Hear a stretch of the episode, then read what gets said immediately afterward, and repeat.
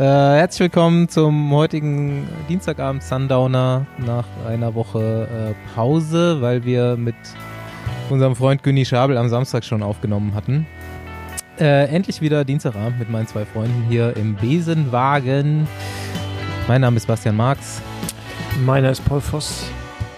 Und ich bin der Andi Storff. Präsentiert werden wir wie immer von Rafa.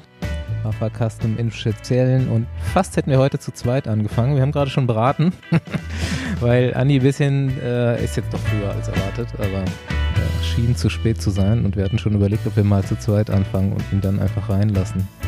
Ja, diese endlose Debatte über, das ist immer, die Aufnahme ist immer meine Essenszeit, aber Andis Essenszeit ist halt auch von 19 bis 21 Uhr, ist die Raubtierfütterung im Sauerland, und ja, gut, müssen wir natürlich auch.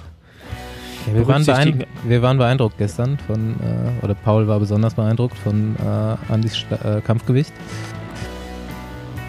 Ja, 95 Kilo ist auf jeden Fall schon schwer, damit bergauf zu fahren. Aber ich muss sagen, ich bin gar nicht so schlecht in Form. Ich bin ja meinen Hausberg heute zumindest mal hochgefahren, nicht hochgelaufen. Von unten bis oben mit der Scheibe auch gefahren heute. Man muss sich ja immer vorstellen, was ich da hochgedrückt sein muss. Ja, gut, aber 2000 Watt. Aber große Platte ja allgemein immer, oder? Also ich meine, ganz ehrlich, kleines Platt kannst du eigentlich, also würde ich bei mir schon fast abschrauben. Warte mal, muss ich kurz erzählen. Du wohnst ja aber auch in Brandenburg. Ja, ich war mit Roger Kluge Rad gefahren, und der hat halt ohne Mist an jeder Kreuzung oder Ampel, oder wir hatten viele Ampeln heute, hat er mal aufs kleine Platt geschalten zum Anfahren. Wie so ein Auto, was einen ersten Gang schaltet, weißt du, an jeder Ampel. Und dann immer wieder hoch und runter, ey. Ey, aber hier, ich habe da die Woche was gefunden, was ich auf jeden Fall hier kurz besprechen wollte, was genau damit zu tun hat, nämlich Andi so schwer und so viel Watt bergauf und so weiter. Und ich bin mir jetzt nach neuester Recherche relativ sicher, dass Emu Buchmann dieses Jahr die Tour gewinnt. Denn ich habe mir mal auf Strava eine seiner letzten Aktivitäten angeguckt, wollte mal gucken, ob der auch richtig trainiert da im Ötztal. Und dann habe ich mir hier mal so die Leistungsbereiche angeguckt, und hier steht, basiert auf den Daten eines Leistungsmessers und der geschätzten FTP. Also Emu Buchmann war in dieser Trainingseinheit, die irgendwie 160 Kilometer war und über 4000 Höhenmeter, was auch immer, eigentlich nämlich nur im aktiven Regenerationsbereich unterwegs. Der ist bei ihm von 0 bis 909 Watt. Das ist ja, weißt du, da hat er sich mal richtig ausgeruht für die nächste Einheit, weil wenn er dann Schwelle fahren will, muss der laut Strava 1488 bis 1736 Watt fahren. Das könnte schon reichen für einen Toursieg, würde ich sagen, ne? Dem hat die Corona-Pause richtig gut getan. Ja, der hat halt Talent. Richtig gut. Und neuromuskulär wird es auch erst ab 2480 Watt. Das kannst du jetzt aber auch nur alles sehen, weil du Strava Premium hast, ne? Ich weiß nicht. Ich habe halt Strava Premium. Weiß ja nicht, was die anderen sehen. Ich hoffe, dass das die Gegner nicht sehen, sonst wären die ja... Das kriegen wir an. Wenn der mit 1500 Watt so, was weiß ich, Col de la Madeleine hochfährt, könnte schon reichen, glaube ich dann, ne? Für einen 40er. Also im unteren GA. Der hat mich auf jeden Fall belustigt hier. Geschätzte FDP, also Strava hält auf jeden Fall einiges. So, aber geschätzte FDP ist dann bei dem, bei 2000 Watt oder was? Ja, 1480 bis 1736. Aber da habe ich heute wirklich auch noch dran gedacht, ne? Was Strava mir heute wieder da ausrechnet, als ich da den Berg raufgefahren bin. Weil keine Ahnung, wie die das ausrechnen, aber das ist auf jeden Fall immer deutlich zu wenig. Die denken, du bist leicht. Zumindest mal bei mir. Die denken, du bist leicht. Nee, ich habe ja mein Gewicht da angegeben, also. Ja, dein richtiges oder dein Wunschgewicht? Ja, nee, mein richtiges. Ey. Mein richtiges Gewicht ist ja auch mein Wunschgewicht, Paul. Eigentlich hier wieder... gute Überleitung von bezahlten Apps und dass sie nicht richtig funktionieren. Ich bin nämlich jetzt, diese Woche bin ich mal so im Brandbereich unterwegs. So, sonst hast du immer Fossis Domäne, aber die Woche habe ich mich ein paar Mal aufgeregt. Eurosport-Player, Jungs, was denkt ihr euch eigentlich? Ey, ich bezahle da für die Scheiße, die ich sehen will, und dann kommt am laufenden Band erstens Werbung und zweitens diese scheiß Top 5 besten Motocross-Jumps oder Top 5 besten Snooker-Einloch-Dinger, was 3 Minuten dauert und die scheiß Musik die ganze Zeit läuft und ich kann nicht das gucken, was ich will. Ey, macht's weg, bitte. Also das mit der Werbung, da habe ich auch noch nicht verstanden. Das ist ja eigentlich Pay-TV, ne? Ist Pay-TV. Aber gut, bei Sky kommt auch Werbung. Also ich verstehe das nicht so ganz. Ich zahle doch eigentlich für ohne Werbung, oder nicht? Ja, eigentlich schon, ja. Auf jeden Fall, was denken die eigentlich mit diesen Zusammenschnitten? Haben die zu wenig zu... Ich meine, jetzt okay, Corona, zu wenig zu senden, klar. Aber es gibt ja nichts, ne? Gibt ja nichts. Ja, es war ja sonst immer auch schon die scheiß besten Tennisaufschläge. Will ich nicht sehen. Wenn ich Tennis gucke, können die das dazwischen... Doch, wenn der Aufschlag gut ist. Dauerhaft. Tag gegen hell. Jetzt ein paar Stoßgeräusche zu Hause. Was wolltest du denn da gucken? Haben die hier slowenische Meisterschaft übertragen oder was? Naja, jetzt habe ich überhaupt nicht mitgekriegt, dass es stattgefunden hat. Weiß ich nicht. Ja, da musstest du auch bezahlen. Also im Nachhinein habe ich es mitgekriegt, aber vorher wusste ich. Ja, der interessante Teil, der war ja nicht zu sehen. Da war irgendwie so ein kleiner Schnitt zwischen, okay, die letzten beiden sind zusammen im Finale und Roglic fährt er dann übers Ziel. Echt? Also war einfach... Ja. Okay. Ja, keine Ahnung, Kamera ausgefallen oder so. Oder haben wir einer zu wenig aufgestellt? Ich weiß nicht. Hätten wir machen können, die Übertragung auf jeden Fall. Ja, wir hätten es auf jeden Fall nicht schlechter hinbekommen. Ja. Nee, sonst, ich war heute, hier in Berlin gibt es einen berühmten Bäcker. Oder bei Berlin. Heißt Hollys Kuchenparadies oder sowas. Das ist so Rothschilder. Also, ja, wenn Rothschilder ankommt, die Bäckerin, die Inhaberin, die ist fast blind, glaube ich. Und die weiß trotzdem, wenn Roger kommt. Also ohne dass sie ihn sieht, die weiß es, die merkt es einfach. Ich glaube, die haben eine innere Verbindung. Und nicht vom Geruch. Ja, eventuell, ich weiß es nicht. Auf jeden Fall waren wir da heute und das ist so geil, da bezahlst du halt 4 Euro oder 5 Euro. 4 Euro ist quasi ein Teller mit wenig Kuchen voll und ein Filterkaffee, der immer nachgefüllt wird natürlich und selbstgemachten Kirschsaft. Oder 5 Euro und dann all you can eat, so ungefähr. Auch so viel Filterkaffee, wie du willst. Wie hieß die Dame nochmal? Nee, das habe ich jetzt gerade einmal gesagt, das reicht. Ich überlege gerade, ob es überhaupt so smart ist, das zu erwähnen, aber jetzt habe ich es eh schon getan. Aber auf jeden Fall super nett und super leckerer Kuchen und habe ich natürlich auch dementsprechend viel Kuchen gegessen und dementsprechend scheiße geht es mir jetzt. Viel zu viel Zucker heute schon wieder gehabt, ey. Ich habe richtig... Alles, was, Paradies halt. Musst du lernen, mit umzugehen, mit Zucker. So, ich habe voll auch noch eine echt schlechte Laune gehabt. Jetzt geht's gerade ein bisschen, weil ich Staufi natürlich auch wieder sehe. Das macht mich ja eh mehr glücklich. Da freut er sich. Aber nee, war geil. Ja, es gibt hier anscheinend, also in der Nähe von Köln gibt's auch irgendwo so einen Laden. Da fahren die dann auch immer hin. Also, was heißt die? Hier die Zugezogenen aus Ostdeutschland. Die fahren extra dahin, weil es da billig Kuchen gibt. Wer sind die Zugezogenen? Also, André Greipel ist ja noch kein offizieller Hürter, der kommt ja immer noch aus Rostock. Ne? Ja, der wird auch immer aus Rostock kommen. Der hat sich dann da mit Robert Wagner immer verabredet, irgendwo in der Pampa, nur weil es da billig Kuchen gibt. Ja, kann ich voll verstehen. Ein Apfel mit Decke, €1,50, das muss schon sein, ey. Gehen wir jetzt rüber zu Ride, Collect and Donate. Der Marc Klaus von Downer hat eine coole Aktion ins Leben gerufen, und zwar heißt die Ride, Collect, Donate. Und zwar geht es darum, dass man... ich glaube, das Startdatum ist der 5.7., dass man Pfandflaschen sammeln soll, die auf der Straßenseite liegen oder an der Straße liegen. Und während des Trainings die einsammelt und quasi dann abgibt und das Geld, was man da sammelt, spendet. Und das Geld würde in dem Fall an den Verein Zero Waste e.V. gehen. Das ist halt so eine Spendenaktion, die ist, glaube ich, jetzt auch nicht unbedingt zeitlich begrenzt und würde über eine Spendenseite laufen und wir würden das bei uns auch wieder, wie immer, in den Shownotes hinterlegen, aber an sich finde ich die Aktion ziemlich cool. Christian Knies macht da auch schon mit und einige andere. Und es geht einfach darum, dass wenn man trainieren fährt und man sieht Pfandflaschen oder Pfanddosen am Straßenrand liegen, dass man die einfach aufsammelt, mitnimmt und vielleicht beim nächsten Supermarkt abgibt und dann das eingesammelte Geld spendet. Man kann natürlich auch, so gerne noch mehr Geld spenden. An sich finde ich es eine coole Aktion. Er würde noch darum bitten, dass man auf dieser Seite, das ist betterplace.org, dass man unten in den Kommentarfeld vielleicht auch reinschreibt, wie viele Flaschen man gesammelt hat, dass er vielleicht so ein bisschen Überblick hat, was die Community erreicht hat. Was haben wir noch gehabt die Woche? Lachlan Morton, geiler Typ, oder? Gell, einfach mal. Dauerbrenner Everesting bleibt bestehen. Wie heißt er? Lach mal Morton. Safi heißt er richtig. Ich bin mir ziemlich sicher, dass er Lachlan heißt, aber. Leckin? Heißt er echt Leckin? Ja, Lachlan Morton. Lachlan Morton. Lachlan. Ja, der Lachlan, der ist. Ey, da darfst du nicht vergessen, dass ich Ossi bin, Mann. Das musst du mir verzeihen.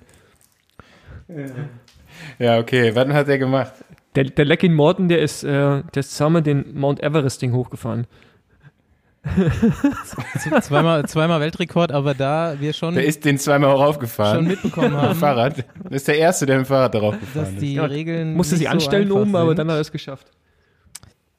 Die Regeln dafür sind ja nicht so einfach. Also für Radprofis ist das auf jeden Fall zu schwer grundsätzlich, ohne vorher da einen Wochenendkurs gemacht zu haben. Deswegen hat er es beim ersten Mal auch verkackt, so wie Emu Buchmann, der das ja vielleicht absichtlich gemacht hat. So, er wollte es aber halt wirklich machen, hat es aber nicht geschafft, weil er irgendwelche Regeln, keine Ahnung, ich glaube, er hat sich irgendwie Moment mal kurz. Also so, ne? er hat es auf einem Segment gemacht, was er auch vorher schon abgeklärt hat mit den Jungs, die sich da irgendwie erhoben haben, diese Regeln fürs Everesting zu machen. Der feiert auch mit Strava. Everesting geredet. Ist halt, da hat ja auch das Segment mit Strava gecheckt. In einer Fahrt am selben Berg eben diese 8.400 und ein paar Höhenmeter zu machen. 8.848? Irgendwie sowas. Und anscheinend hat er sein Segment oder dieser Anstieg, an dem er es gemacht hat, weniger Höhenmeter als ursprünglich angenommen und hat es eben deswegen um ein paar Meter verpasst, obwohl er sich eigentlich vorher nochmal mit denen da kurz geschlossen hat und die gesagt haben, nee, das passt schon alles so, musste halt irgendwie 39 Mal hochfahren und er ist halt auch 39 Mal hochgefahren, hätte aber 40 Mal hochfahren müssen. Schade, auf jeden Fall. Und ja, das hat er dann eigentlich gesagt, das wird er nie wieder machen, so. Behindert ist diese Everesting-Geschichte eigentlich, aber irgendwie hat er es dann eine Woche später nochmal gemacht und ist dann nochmal ein bisschen schneller gefahren und hatte eben jetzt diesen Rekord, inoffiziellen Everesting-Rekord. Was ich halt sehr sympathisch finde, ist, dass er halt einfach macht, ne, ohne Medienterrain. Also der ist halt echt einfach hingefahren und dann irgendwann siehst du so einen Tweet von Wouters, der postet halt irgendeine Zeit, denkst du, was? Und dann einfach nur der Link zu dem Strava-Ride und dann, jo. Ja gut, er musste halt schon auch erstmal gucken, ob er das auch schafft, ne? Ja. So, mit Medientrara vorher musst du dir halt auch sicher sein, dass du es schaffst. Besser posten, wenn es auch geklappt hat. Ja, gut, aber was heißt denn ohne Medien? Also ist er eigentlich für mich der Fahrer, der zumindest mal auf den ganzen internationalen Radsport-Homepages, Websites irgendwie den meisten Platz eingenommen hat. Also. Nein, ich meine im Vorfeld, also es wurde jetzt nicht großartig angekündigt, dass er das Ding nochmal macht, da war jetzt nicht ein Kamerateam vor Ort und jetzt, also ich meine im Vorfeld, danach ist was anderes, aber im Vorfeld. Er hatte seinen Bruder dabei, der wird da schon ein paar Fotos gemacht. Ja, aber ich rede das von dem Vorfeld. Es wurde jetzt nicht großartig angekündigt. Ja. Es ist nicht so wie bei Emu, der das gemacht hat und dann falsch macht und man sagt, man hat einen Rekord und dann sagen, nee, hast du nicht. Ja. Ja, das ist auf jeden Fall übersteigt irgendwie, keine Ahnung, meinen Radsporthorizont. Also ich bin auch, glaube ich, der letzte Mensch, der das machen sollte, aber mir kommt doch einfach die Idee nicht. Aber ich finde es halt krass, wie talentiert er einfach ist. Also das muss ein unglaublich talentierter Rennfahrer einfach sein. Das ist einfach so. Ja, für lange Geschichten, ne? Aber ja. Das kannst du ja auch alles durchlesen. Da hat ja sein Teamchef auch ein bisschen was zugeschrieben.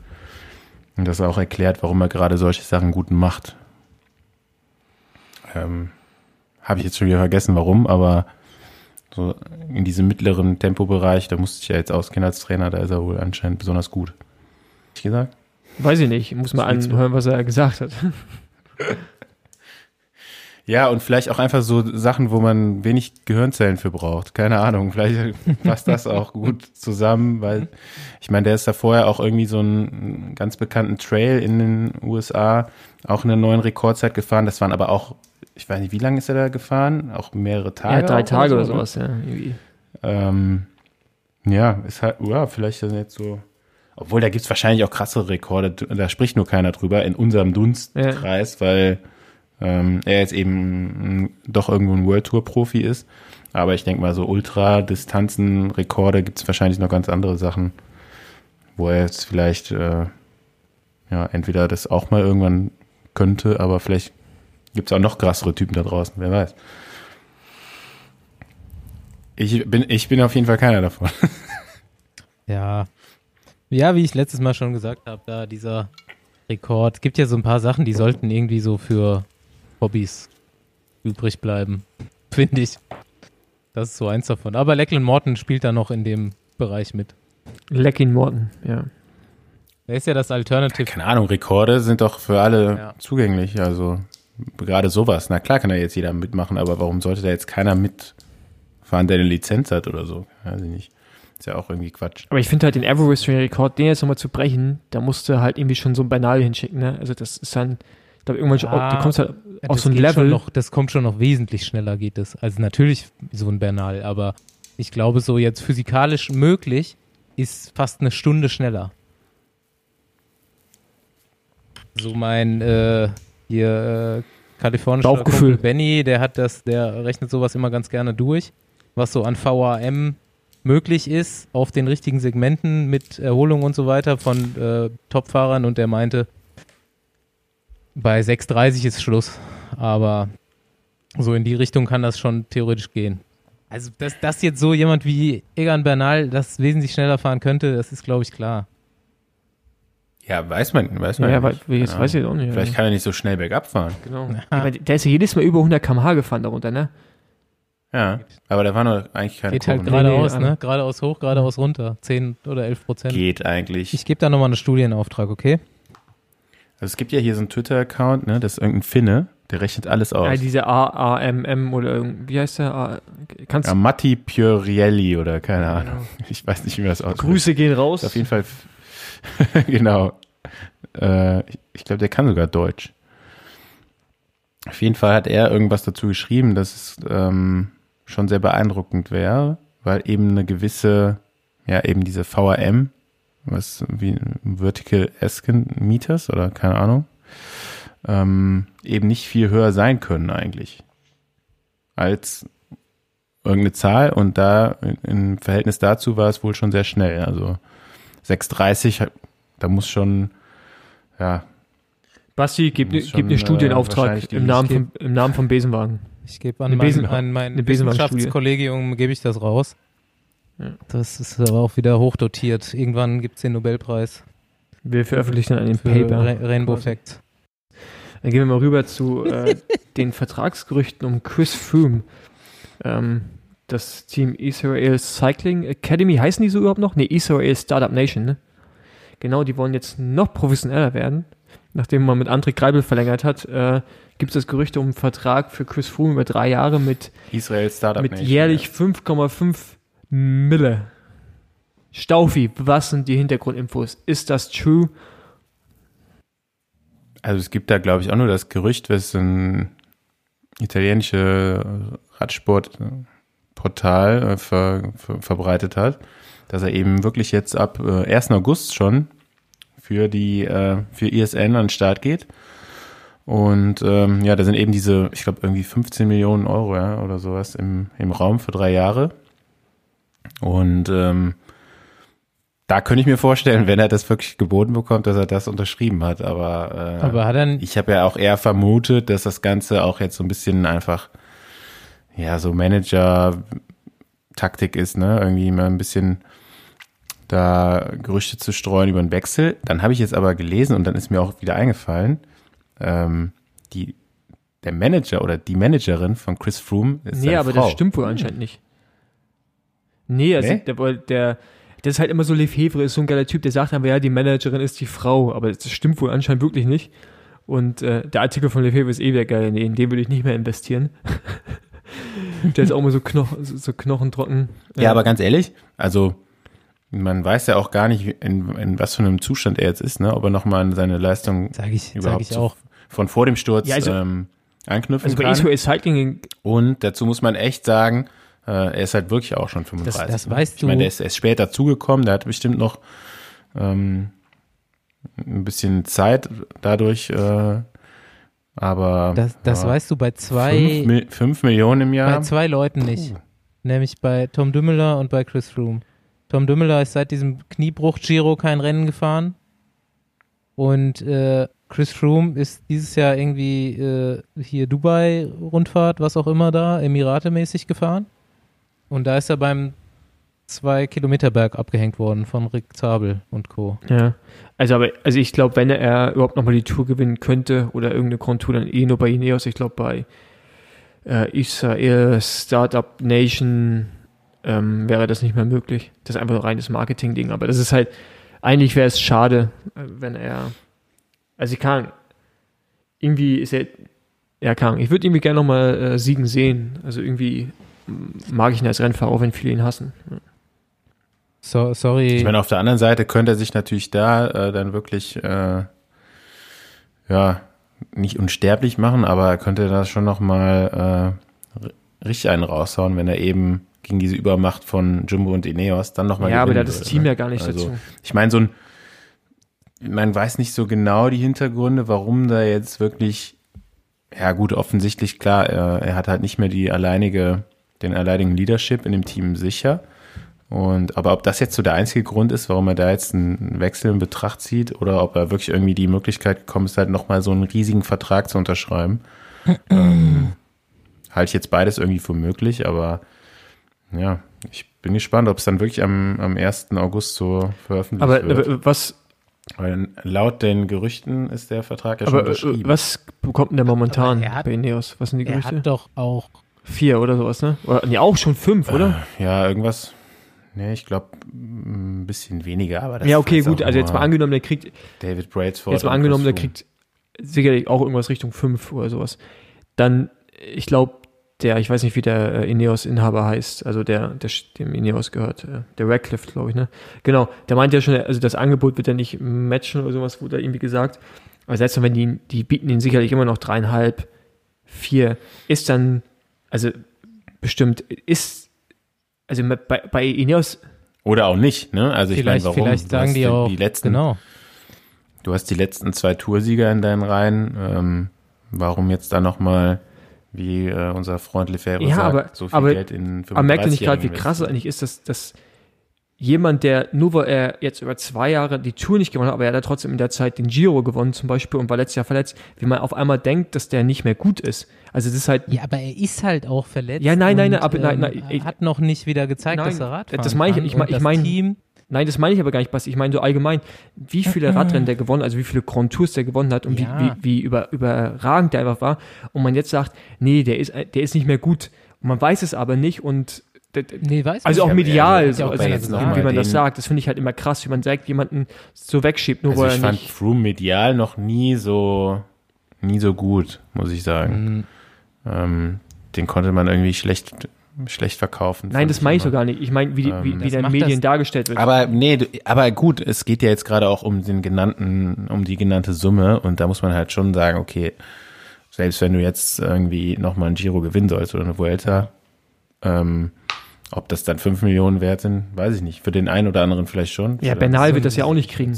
Ich bin da jetzt irgendwie bei Lefebvre und würde auch nicht mehr für so einen Betrag da rein investieren. Du musst halt auch immer überlegen, wenn du einen Fahrer wie Froome in dein Team holst, dann heißt es auch immer, dass du dein Team auch komplett danach ausrichtest, ne? Und dann, das musst du dich halt immer fragen. Und das macht dann natürlich für den Lefebvre wenig Sinn. Ich meine, ja, ich glaube, ihr versteht mich da falsch. Mir ist die Summe, dass es Israel da bezahlen will, das machen die natürlich auch, um sicher zu gehen, ihn irgendwie zu bekommen. Da geht es ja nicht wirklich um das, was er in dem Moment wirklich wert ist, sondern einfach, wir wollen den halt haben.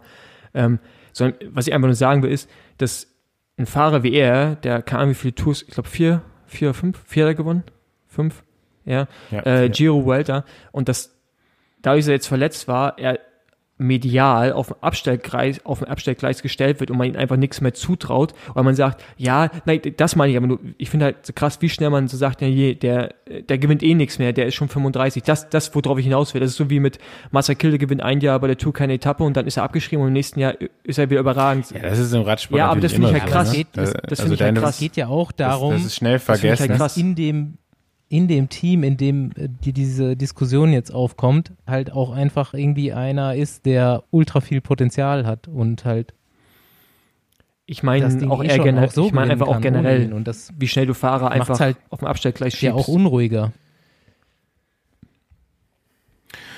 Ja, aber ich glaube, so, der wurde auch nicht so wirklich aufs Abstellgleis gestellt, sondern es wurde halt einfach nur das Angebot gemacht. Ja, es in Frage gestellt, ob man jetzt nochmal so viel in den Fahrer halt investiert, wo es halt schon fraglich ist, ob er nach einer Verletzung wieder an ein altes Leistungsniveau zurückkommt oder Ja, habt ihr nicht auch den Eindruck, dass das das Team unruhig macht? Bernal sagt, er will unbedingt gewinnen. Also. Thomas positioniert sich nicht so richtig. Froome sagt, er will unbedingt gewinnen. Ich meine, Ineos ist da jetzt halt auch irgendwie so ein bisschen in einer Zwickmühle, ne? Wenn du Froome nicht kaufst, hast du Geld gespart. Ja, natürlich. Also, und klar, Stress so gespart irgendwo auch. Ist Wechsel kommen ja auch nicht immer von ungefähr. Ne? Also, ist so ein bisschen Bastian Schweinsteiger nach L.A. oder so. Wechsel. Ja. Übrigens, Entschuldigung Rick, ich wollte dich nicht verunglimpfen mit dem Bergkletterer-Vergleich, aber Froome gegen deine Kletterkünste, glaube ich, ist jedem klar, was gemeint ist. Den Vergleich kann man schon mal machen. Ich glaube, das ist nicht so tragisch. Ja. Und Israel noch mit LA Galaxy verglichen.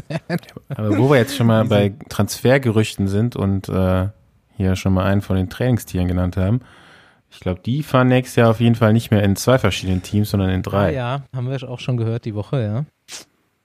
Echt? Auch spannend. Kann man es schon erzählen, oder? Ach so. Hä? Vor dem 1. August kann man sowieso nichts erzählen. Ja gut, aber also jetzt bei dem einen weiß man es ja, aber wo Oh, guck mal, bei Paul, da geht's jetzt schon los. Aber das lassen wir jetzt einfach mal. Weil der nee. Guck mal, wir sind jetzt gleich auch da. Guck mal, hier müssen wir abfahren zu unserem Gast. Juri Hollmann fährt ja schon bei Movistar, deswegen. Ey, gibt's eigentlich Gerüchte zu Schachmann? Ah ja, stimmt, der wollte auch den Vertrag aufblasen. Komm, keine Ahnung, da habe ich keine Infos. Aber gut, können wir oft besprechen. Nee, habe ich wirklich nicht. Also da habe ich jetzt noch nichts. Ich habe es auch gelesen, aber nee, keine Ahnung. Weiß ich nicht. Aber würdest du ihm empfehlen zu wechseln? Nee. Außer er denkt, er kann die Tour gewinnen. Dann vielleicht schon, aber ich hoffe nicht, dass er es denkt. Wollen wir einen aufsammeln noch? Ja, lass mal was einsammeln. Aber ich finde übrigens schön, dass ihr euch mal wieder in meine Gefilde gewagt habt. Ja, wir sind mal wieder in den Osten gefahren. Staufi, du siehst ja auch aus wie Chigolo persönlich. So, wir sind angekommen und es sieht überhaupt nicht nach Osten aus. Das ist auf jeden Fall eher der Strand als Markleberg. Wir müssen uns das gleich erklären lassen. Wir heißen herzlich willkommen im Besenwagen Robert Förster. Hi. Hi, hallo zusammen. Robert Förster sitzt mit einem Glas Weißwein, wenn ich das richtig gesehen habe, vor einer Palme, vor blauem Himmel. Es sieht großartig aus und es bestätigt meine Annahme. Ich habe mich heute null vorbereitet auf den heutigen Gast, denn irgendwie, das ist jetzt auch gar nicht irgendwie despektierlich, sondern Robert Förster ist mir aus Vergangenheit als einer der sympathischsten Radfahrer in Erinnerung. Und ich dachte, das kann eigentlich heute nur witzig werden, also gehe ich hier einfach mal rein. Ihr beiden kennt ihn, ich kenne ihn noch nicht. Mal gucken, ich freund mich heute einmal mit Robert Förster an. Hi. Genau, so machen wir das. Du siehst richtig fit aus eigentlich. Ja, wie geht's dir? Ich bin fit, Freunde. Ja. Ich höre jede Woche euren Podcast und habe auf den Anruf gewartet, wann ich endlich die Einladung nach Südafrika von euch kriege. Ich bin Standby hier.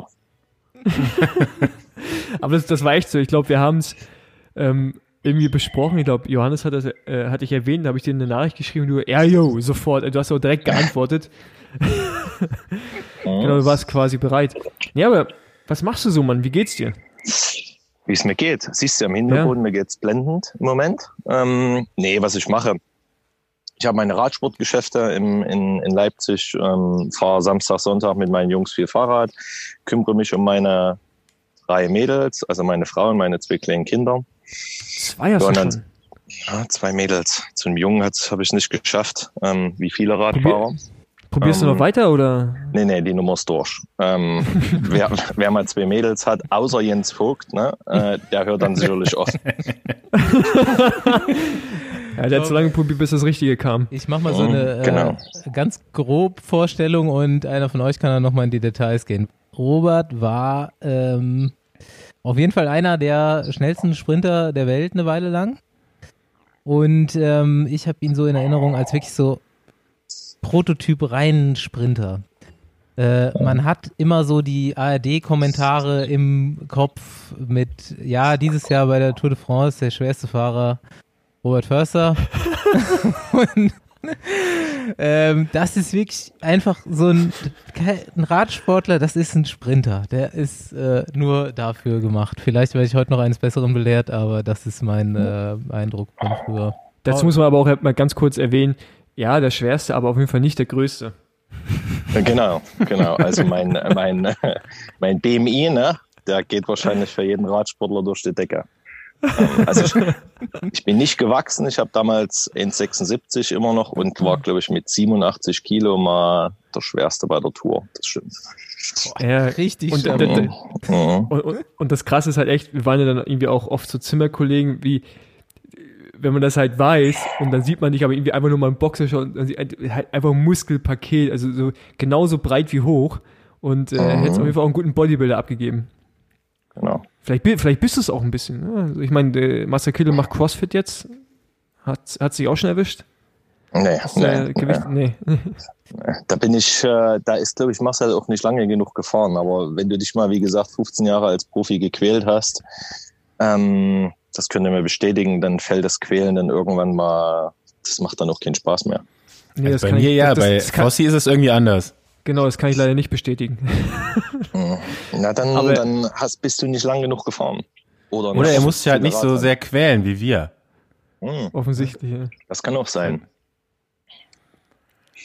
Aber Basti, wir haben deine Einleitung unterbrochen. Nee, das war es im Endeffekt schon so. Du bist mit ihm in einem Team gefahren, da kann man jetzt nochmal ein bisschen tiefer gehen. Wenn ich so versuche, über Anekdoten nachzudenken mit Frösi, da gibt es eigentlich jetzt so keine, die heraussticht, weil eigentlich andauernd immer irgendwas kam beim Abendessen, irgendeine alte Geschichte und irgendwelche Weisheiten, weil wir relativ oft sogar das Zimmer geteilt haben. Ne? Also ich glaube, bei der Vuelta immer und ich glaube, beim Giro auch damals. Ich weiß gar nicht, also auf jeden Fall war ich mit der öfters auch im Zimmer. War es ein bisschen wie so ein Ziehvater. Was hast du versucht? Es gibt ja manche, mit denen kannst du einfach nicht aufs Zimmer, weil die komplett andere Eigenschaften haben als du. Und das dir dann bei 3 Wochen natürlich auch tierisch auf den Keks geht. Ja, na gut. Ich war noch jung genug. Mir konntest du halt auch immer irgendwas erzählen und ich habe es geglaubt. Was es auch einfacher gemacht hat. Das funktioniert heute auch noch so. Genau, das funktioniert heute auch noch so. Bloß mittlerweile kenne ich mich ein bisschen besser mit Google aus und forsche das dann mal nach. Ich stelle mir Fossi früher schon so ein bisschen unruhig und vielleicht auch so ein bisschen stressig vor. Ich glaube, der ist doch ruhiger geworden so mit der Zeit. Und manchmal lässt er nämlich noch so diesen Kreisel raus, den ich früher an ihm vermute. Gib doch mal Insights, wie war das so? Ja, Fossi war jung und ungestüm. Wie ihr schon in eurem Podcast immer gesagt habt, mit den gelben Turnschuhen mit den gelben Mavic-Schuhen hast du noch immer schön gesehen. Ne? Aber das sind die Rennfahrer auch heute noch, die Jungen schon. Ne? Das hast du halt. Die kommen dann schon auf ihren Weg irgendwann.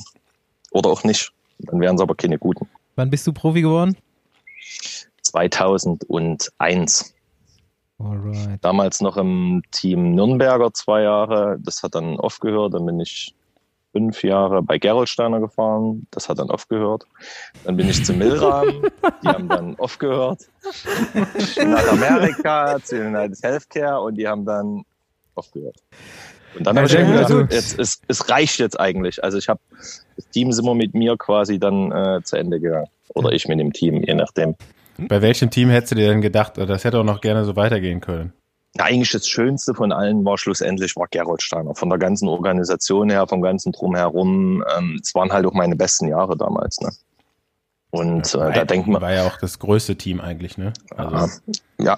Und da denkt man halt auch gern zurück. Klar, wie ihr im Podcast schon immer sagt, du weißt halt nie, wann der richtige Moment ist oder wann der schönste Moment ist. Das kriegst du immer erst 1, 2 oder 5 Jahre danach mit.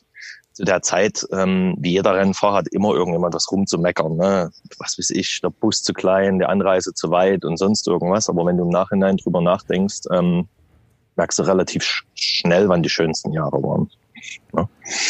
Du hast dann ja auch 2006 und 2007 insgesamt 3 Giro-Etappen gewonnen und auch eine World-Etappe 2006. Aber ich meine, du hast ja irgendwie auch so ein paar große Rennen abschießen können. Bei Milram habe ich es dann selbst miterlebt, das lief bei denen auch nicht mehr ganz so gut, aber zum Beispiel United Healthcare hatte ich so das Gefühl, dass für dich halt nochmal so richtig so ein Aufblühen war, auch in einer anderen Rolle. Und da habe ich es damals zum Beispiel, da habe ich es echt, ich wäre so gerne da mit dir irgendwie noch weiter im Team gefahren, vor allem auch bei United Healthcare, aber das ist echt, Mike, habe ich dich auf jeden Fall nochmal anders kennengelernt als Rennfahrer oder so. Als andere Rolle hast du auf jeden Fall wieder gefunden, ne? Das war ja ein Up and Down. Ne? Also bei Gerolsteiner, das waren meine besten Jahre. Ich war am Höhepunkt im Prinzip meiner Karriere, war am fittesten, habe Giro-Etappen gewonnen, wollte dann 2008 eigentlich die Tour-Etappe gewinnen. Oder war das Ziel, die Tour-Etappe zu gewinnen. Dann war unser Teamkollege in Gelb, dann war mein Anfahrer und ich auf immer anstatt Sprinter Helfer. Also die haben uns dann relativ schnell verbraucht. Und dann hört Ende des Jahres quasi das Team auf. Ja, und dann habe ich bis Oktober, November gewartet und dann ruft mich ein Holländer an, irgendwann so Mitte Dezember und sagt, jo Fröse, ich habe noch ein Trikot, da kannst du rein. Geld gibt's nicht viel, aber die Chance besteht. Naja, gut. Und dann bist du ja selber, bist du zu dem Team gekommen und von deinen, ich sag mal, wir haben uns um 180 Grad gedreht. Ne? Also es war nicht so, dass du dort hingekommen bist und gesagt hast, pass auf, ich möchte gerne, sondern die sportliche Leitung hat zu dir gesagt, du fährst die und die Rennen und du fährst dort mit dem Auto hin, wo du früher hingeflogen bist und hattest nach, was weiß ich, Brüssel-Körner 12 Stunden Anreise mit dem Auto, weil sich dort 50 Euro irgendwo gespart haben. Und das hat sich ja, das wisst ihr selber, Fossi, die ganze Zeit, die 2 Jahre durchgezogen, ne? Ich kann mich noch an den Giro erinnern, wo wir dann, ich glaube, im 1. oder 2. Jahr waren und Grabschi sagt, wir fahren das Loch nicht zu und wir wollen die Mannschaft schon, weil wir eine relativ junge Mannschaft waren und 5 Minuten später kam aus dem Teamauto, fahrt mal 12 Minuten mit 20 Mann zu. Ja, da haben wir die Mannschaft in der ersten Giro-Woche aufgeraucht, da war nichts mehr mit irgendwie Leistung bringen. Ja, und dann wollte ich eigentlich Ende 2010, ja, Milram, wollte ich eigentlich schon aufhören. Das hat mir dann so fast einen Rest gegeben, bis dann bei der Vuelta warst, da war Fossi dabei, ne? Mich der Manager von United Healthcare angerufen hat, eine Dreiviertelstunde auf Englisch belabert hat, ich kein Wort verstanden habe, außer die Summe, die er mir zahlen will. Und ich dann gesagt habe, alles klar, wir probieren das. Dann hat er mir einen Vertrag zugesendet, den habe ich dann ausgedruckt, unterschrieben, ohne ein Wort zu wissen, was da drin steht. War mir auch egal. Und dann bin ich 3 Wochen später nach Amerika geflogen. Und das war schon die ersten 2-3 Jahre auch wieder die geilste Zeit meines Lebens, ne? Also du bist da hingekommen, alles komplett anders. Du hast fast nur mit Kriteriumsfahrern zu tun. Bist als einer der schnellsten Sprinter nach Amerika gekommen und die haben dir eigentlich mal gezeigt, wie Radfahren geht um die Kurven. Also ich konnte schon relativ gut bergab und in den Kurven fahren, aber die Jungs haben halt, weiß nicht, bei 60 km/h, 90 Grad Winkeln sind die abgebogen. Und du hast gedacht, boah, wie geht das? Ne? Und da gab's noch Speedweek und wie die ganzen Dinger hießen. Das war schon eine coole Zeit. Das ist ja, was mich ja jetzt auch im Vorfeld total interessiert hat, wenn ich darüber nachgedacht habe, so dass du diesen Ami-Radsport eigentlich mal so richtig mitbekommen hast, paar Jahre lang. Und dass der ja schon irgendwie anders ist als in Deutschland. Da hätte ich gerne mal so ein paar Insights und Einschätzungen, wie das da drüben läuft. Gerade so die Kriterien und Szene unterhalb der World Tour? Ja, also die Jungs waren halt wirklich, wirklich super Jungs. Die haben ihr Geld mit Kriterien verdient. Also du musst dir vorstellen, dass es dort 5-stellige Preisgelder gab. Die haben bestimmt, wer zu den Radrennen gefahren ist. Also die haben ihre Mannschaft selber gemacht. Das war ähnlich wie im Sprintzug bei uns, ne? Die hatten ihr festes Ritual. Die haben 3 Stunden vorher, sind die immer zum Chinesen gegangen, ne? Haben immer ein Eis danach gegessen, haben ihre Campingstühle abgeholt, sind 3 Runden gefahren, mehr nicht, haben gesagt, wie das Rennen zu laufen hat. Ich durfte mich am Anfang irgendwo vorne mit einreihen und die mir erstmal gezeigt haben, wie das funktioniert. Ne? Und am Ende haben die da gesessen mit ihren Dollarscheinen, gab es teilweise 12, 13, 14.000 Dollar und haben die in die Runde geschmissen und haben gesagt, Jungs, morgen geht's weiter, ne? Also das war schon eine coole Zeit, aber das war der sogenannte Crit Squad, den ihr da hattet bei United Healthcare. Genau. Und da hattet ihr so eine eigene T-Shirts und dann war das immer ganz besonders witzig, wenn man bei so einem normalen Radrennen wieder in Europa war. Dann gab es halt so die paar schwereren Jungs, die hatten alle ein T-Shirt mit Crit Squad an und dann gab es noch mal die normalen, weil die Bergfahrer von United Healthcare, die hatten ein normales T-Shirt. Genau, du darfst dir aber nicht verkennen, dass die Kriterien Amerikas sind eigentlich Rundstreckenrennen. Es sind immer 100 Kilometer lang, meistens auf einer 900 bis 1100 Meter Runde. 100 Kilometer fährst also so zwischen 100, 120 Runden. Das Schlimmste war Air Force in Washington. Da waren, glaube ich, in einer 1,2 Kilometer 8 oder 9 Kurven drin. Also warst nur am links, rechts tendieren. Und wenn du eine Spitzengruppe war und du hast das Feld überrundet, durfte dir das Feld noch einen Sprint anfahren. Also das ist nicht wie bei uns, wo du dann sagst, okay, die Spitzengruppe entscheidet das untereinander, sondern du bist hinten ins Feld rein und deine Mannschaftskollegen durften dir noch helfen. Das heißt also überrundet und die Jungs sind dann noch zu 6 oder zu 7 angefahren. Das war schon cool. Aber ich sag mal so, wir haben dann ja versucht, das Team ein bisschen höher, das Level ein bisschen höher zu bringen. Mit Mailand Sanremo sind wir ja gefahren, Paris-Roubaix. Und die Rennfahrer waren sicherlich noch nicht reif dafür, aber auch das Management hat schlussendlich nicht begriffen, was eigentlich europäischer Radsport ist. Das ist, das Geld war da. Also das war überhaupt kein Problem. United Healthcare ist, glaube ich, die größte amerikanische Krankenversicherung. Da hat Geld nicht unbedingt eine Rolle gespielt. Aber das umzusetzen war halt schwierig.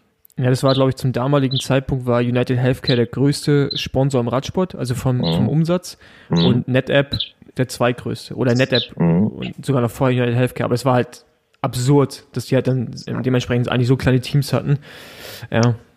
Ich finde die Situation auf jeden Fall super spannend. Du kommst da hin, bist du ein europäischer Profi, hast ein paar Giro-Etappen gewonnen und ein paar große Rennen und kommst da in dieses Team. War da noch jemand von deinem Kaliber oder... Nee, und du musst dazu sagen, du fängst bei Null an. Ne? Du kommst hin, du bist zwar ein Großer, aber die sagen, pass auf, Rösi, du hast eine Chance, dich in dem Team jetzt zu integrieren, in dem Crit-Squad. Entweder du fährst die Kurven genau wie wir und bleibst hinten dran oder wir sortieren dich aus. Du gehst eine Nummer weiter vor und machst am Anfang die Arbeit. Wir brauchen ja nur Leute, die das Ding nach Hause schaukeln. Ne? Das haben die dir relativ deutlich am Anfang auch mitgegeben. Und ich habe mich wirklich gut integriert. Also ich war dann einer von denen, die zum Schluss die Rennen gewinnen konnten, die vielleicht auch angefahren haben. Aber das ist sicherlich von der Mentalität auch nicht einfach. Du hast kein Wohnmobil mehr, du hast keine Duschen mehr, du stehst da mit 4 Campingstühlen. Ja, aber die Atmosphäre ist halt auch, ne? Es gab Radrennen, da standen 10.000 betrunkene Studenten am Rand, nachts mit Flutbeleuchtung. Es gibt dieses Teil... Charlotte war das, genau. Und ja, du rauschst da mit 55, 60 die Zielgeraden runter und weißt gar nicht mehr, wo oben und unten ist. Es ist schon eine coole Erfahrung gewesen, ohne Frage. Ja, eigentlich ist ja echt so ein bisschen back to the roots, ne? Also ich meine, so wie man eigentlich mit dem Radsport angefangen hat, so auf Campingstühlen und früher gab es ja auch noch Zuschauer bei Radrennen, das ist mittlerweile auch weniger geworden in Deutschland, halt nur mit dem Finanz oder halt mit dem Geld, wie es halt im Profisport einfach vorhanden ist, ne? Das erdet dich natürlich auch wieder, ne? Das muss man dazu sagen. Und ich sag mal, der Schritt zwischen mir und dann irgendeinem, der dort neu angefangen hat, der war natürlich auch riesig. Ich habe natürlich auch einigermaßen gut Geld noch dort verdient. Ne? Und dann gab es aber welche, die sind wirklich für 500 oder 800 Dollar noch gefahren und mussten 2 Wochenenden durch die USA reisen und für einen United Healthcare Kinderhelme oder Kinderräder verteilen. Ne? Das war denen dort auch ganz wichtig. Das bestand zu 50% aus Radsport und zu 50% einfach aus Leuten, die du in Krankenhäuser schickst und für irgendjemand was Gutes tust. Ne? Das musste ich zum Glück nicht, aber das waren andere meine Teamkollegen, die der Vertrag sah halt so als 50% irgendwo rumreisen und Gutes tun. Hast du irgendwas mitnehmen können von da, was du jetzt in Deutschland irgendwie... Wir überlegen ja immer so ein bisschen, was könntest du im deutschen Radsport besser machen, bla bla, ne? Alles nicht so einfach, aber so andere Systeme zu sehen, ist ja manchmal ganz aufschlussreich. Ja, ich denke einfach, dass ich habe ja auch die Berichterstattung jetzt von Schabel gehört, ne? Dass die großen Straßenrennen weggehen. Aber ich denke, dass die Kriterien auch teilweise viel interessanter sind. Eine kleine Runde, eine enge Runde, vielleicht ein paar Zuschauer, 800 Meter oder 1000 Meter, ne, dass du so eine Kriteriumsmeisterschaft irgendwie da einführst. Das finde ich zum Beispiel total klasse. Wie holen die Zuschauer dahin? Wie holen die in den Staaten die besoffenen Studenten ans Radrennen? Das ist ja die Frage. Ja, genau. Die organisieren die Party drumherum, ne? Bei uns ist es so, du musst halt absperren und abgittern und jeder beschwert sich, dass er aus seiner Hofeinfahrt nicht rauskommt. Und die Amis stellen dort 5 große Boxen hin, 2 Bierlaster und dann kommen die schon, ne? Und machen das Bier nicht für 5 €, sondern für, was weiß ich, $1,99 oder $1,50, sodass das auch zum Festival wird, ne? Also ich denke, das könnte man schon umsetzen. Irgendwie denke ich das auch, aber irgendwie klappt es noch nicht so. Funktioniert selten so. Wir sind der Zeit voraus. Ja. Aber oder ich glaube, ich sehe eher das Problem, dass viele Rennveranstalter halt auch wirklich noch in einer anderen Zeit unterwegs sind, ne?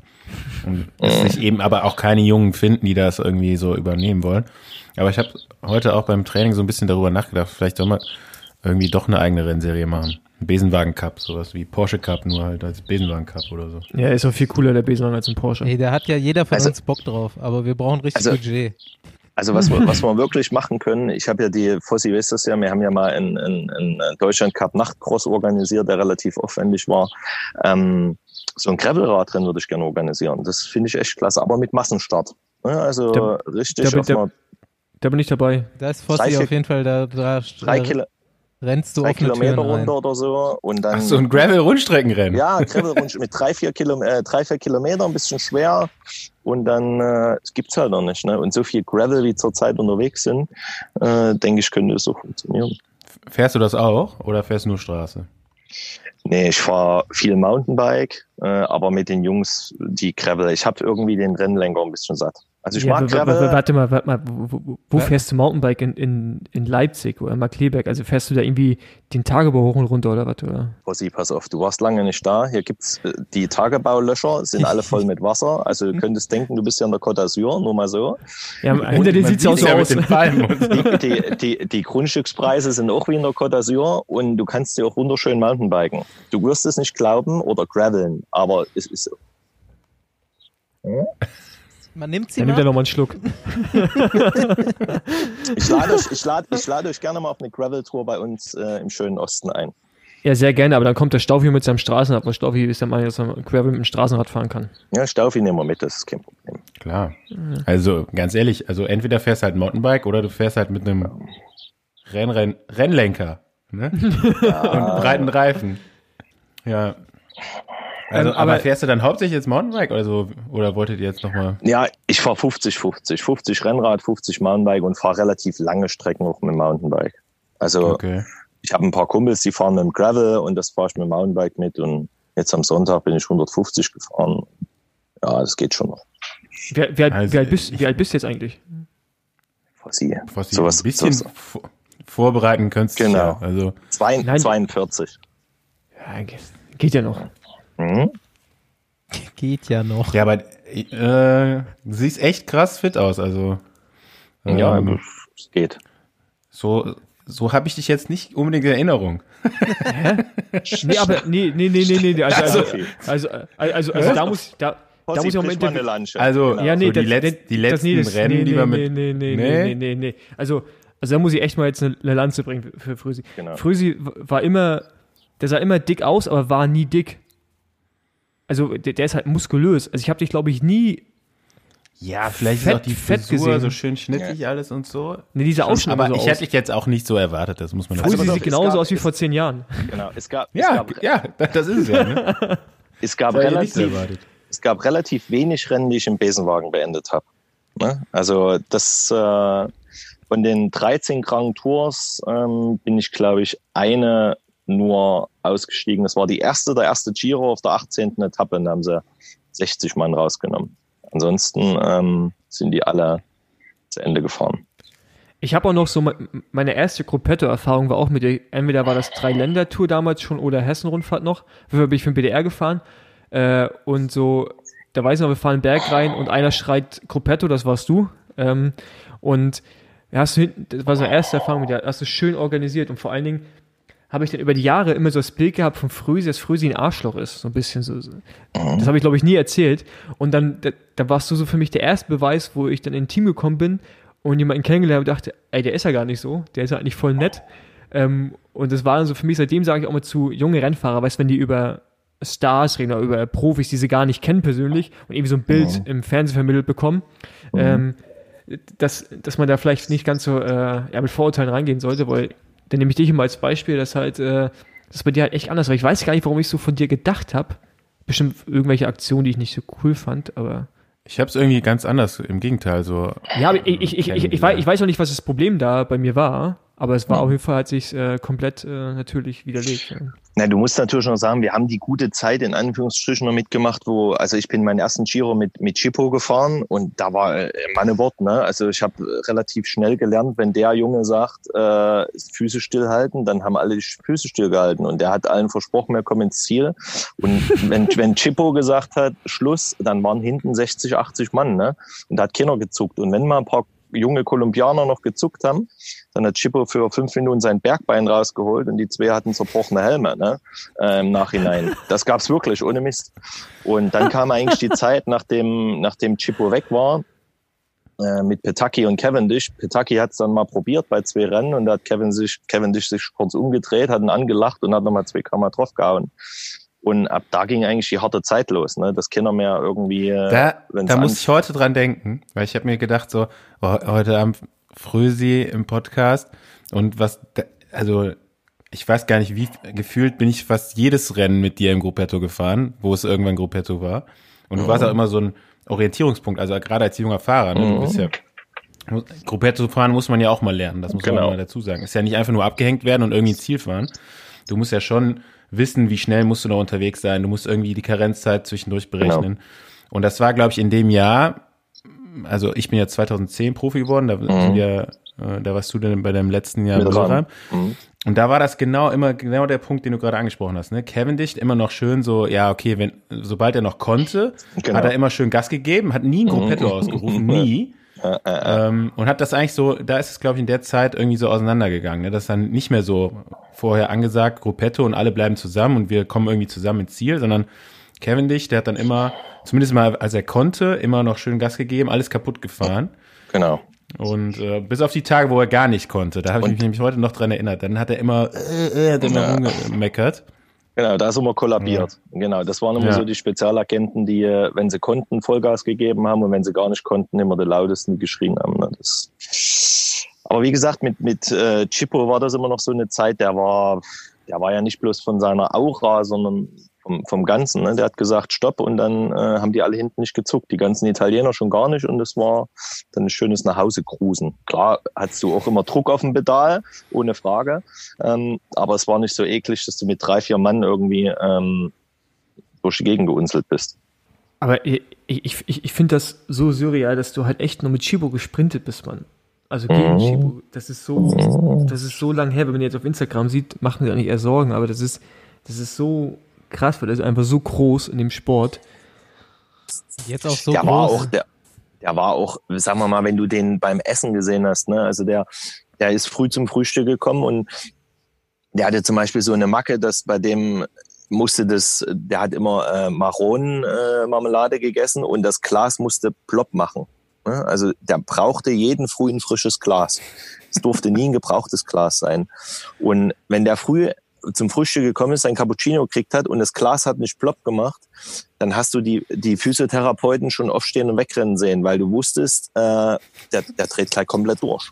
Ne? Und dann hatten die immer schon 3-4 Maronengläser neben sich stehen, das musste plopp machen. Der brauchte ein frisches Marmeladenglas. Geil, so ein ganzen Koffer dabei im Team. Ja, genau. Für jeden Tag ein neues. Da wollte kein Angefangenes haben, das musste früh plopp machen.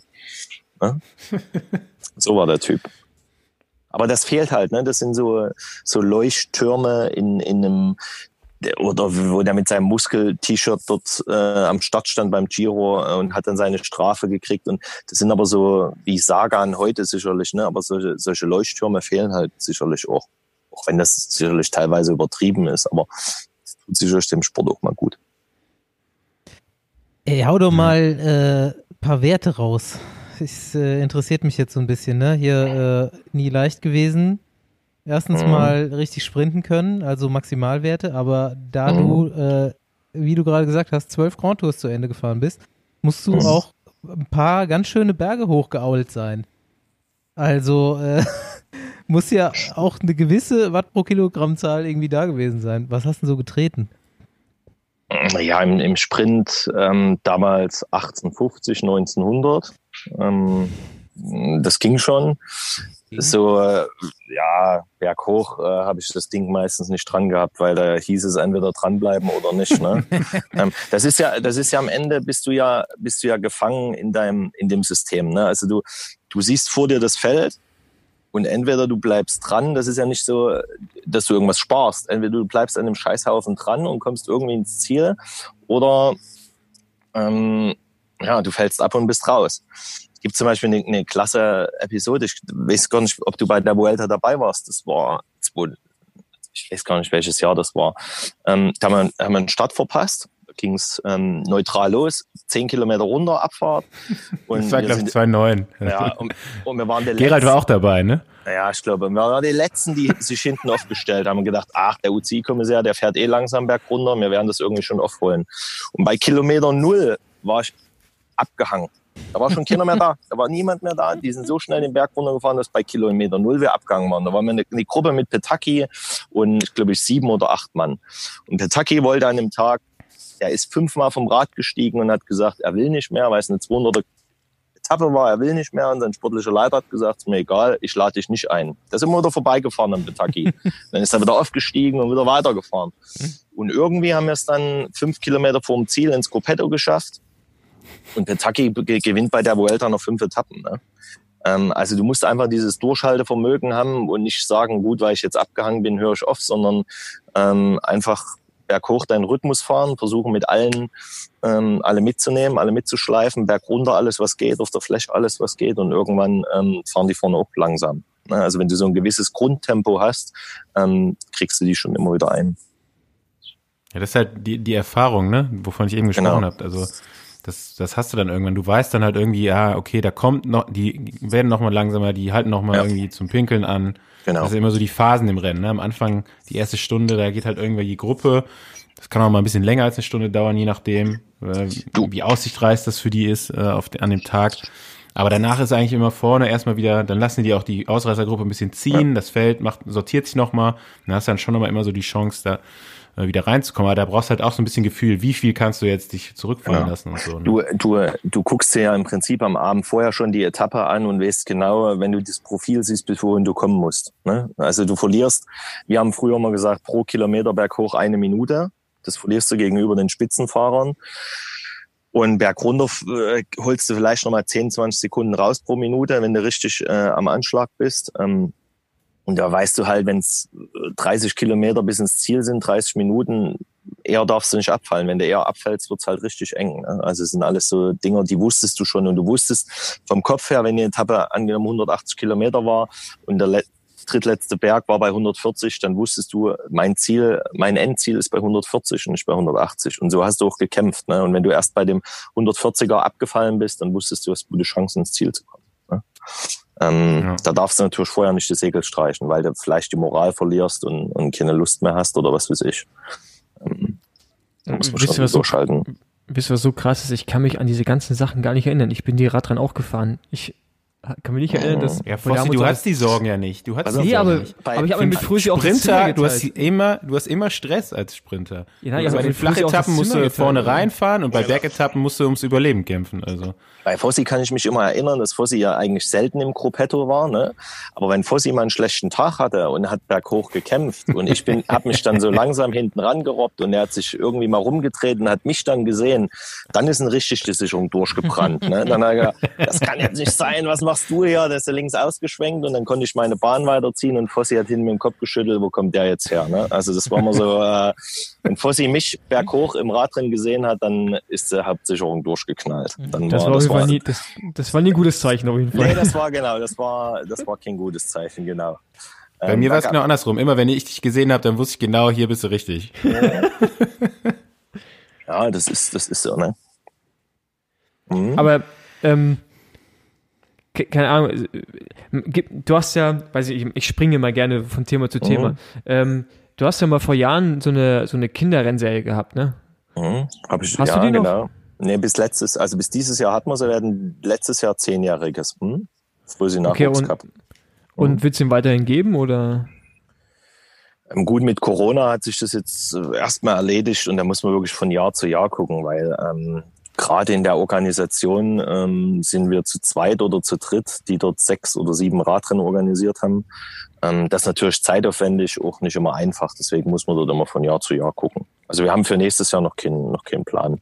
Das Schlimme ist ja, dass die Sponsoren sind da. Ne? Also früher war es halt so, dass es war kein Geld da, um Radrennen zu organisieren, aber es waren Leute da. Und heutzutage habe ich das Gefühl, dass das Geld ist da, also um Radrennen zu organisieren. Aber wenn du in die Runde rufst, wär's freiwillig dabei, Samstag früh 100 Gitter zu stellen, dass alle irgendwie Regelschmerzen haben oder irgend Sonstiges haben und dort nicht am Start stehen.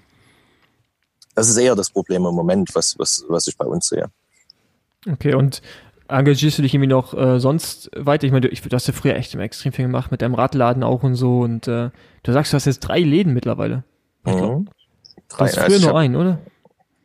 Ja, ich hatte 2 und jetzt haben wir einen 3. Ich mache noch ein paar Trainingspläne für ein paar Jungs, berate noch ein paar Jungs, aber ich habe ja, weißt du ja, auch bei Triebwerk mal im Auto gesessen. Mhm. Das ist jetzt ein bisschen eingeschlafen, weil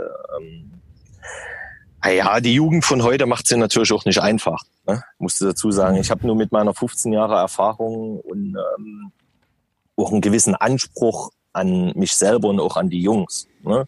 Was weiß ich, was Pünktlichkeit angeht, was Melden bei ihm geht, was Voraussetzungen fürs Training angeht, die ich mir selber auch setze. Ne? Und du siehst gerade in unserer heutigen Jugend, dass die mehr damit befasst sind, ihre Wattwerte jeden Tag zu kontrollieren und was weiß ich. Das ist relativ schwierig. Wie ihr das auch schon gesagt habt, die Rennfahrer müssen in den jungen Jahren erstmal lernen, auch auf ihren Körper zu hören. Die Wattwerte sind sicherlich interessant, ohne Frage, ab einer U23. Aber du musst doch das Gefühl als Rennfahrer, den Instinkt entwickeln. Wenn ich am Berg fahre und es attackiert einer, dann muss ich doch den Instinkt entwickeln, kann ich dort mitfahren, erstmal mitgehen, springe ich erstmal mit oder kann ich es nicht mehr und nicht auf meine Wattwerte gucken, zeigt mein Wattwert jetzt den Wert an, der mir sagt, dass ich mitfahren kann oder der Wert, der mir sagt, dass ich nicht mitfahren kann. Ne? Und das ist halt so ein bisschen in unserer heutigen Zeit ziemlich viel überwacht, ne? Die ganze Geschichte. Aber wie denkst du, dass man da Abhilfe schaffen könnte? Also ich meine, ich habe das gleiche Problem natürlich auch in meinem Team und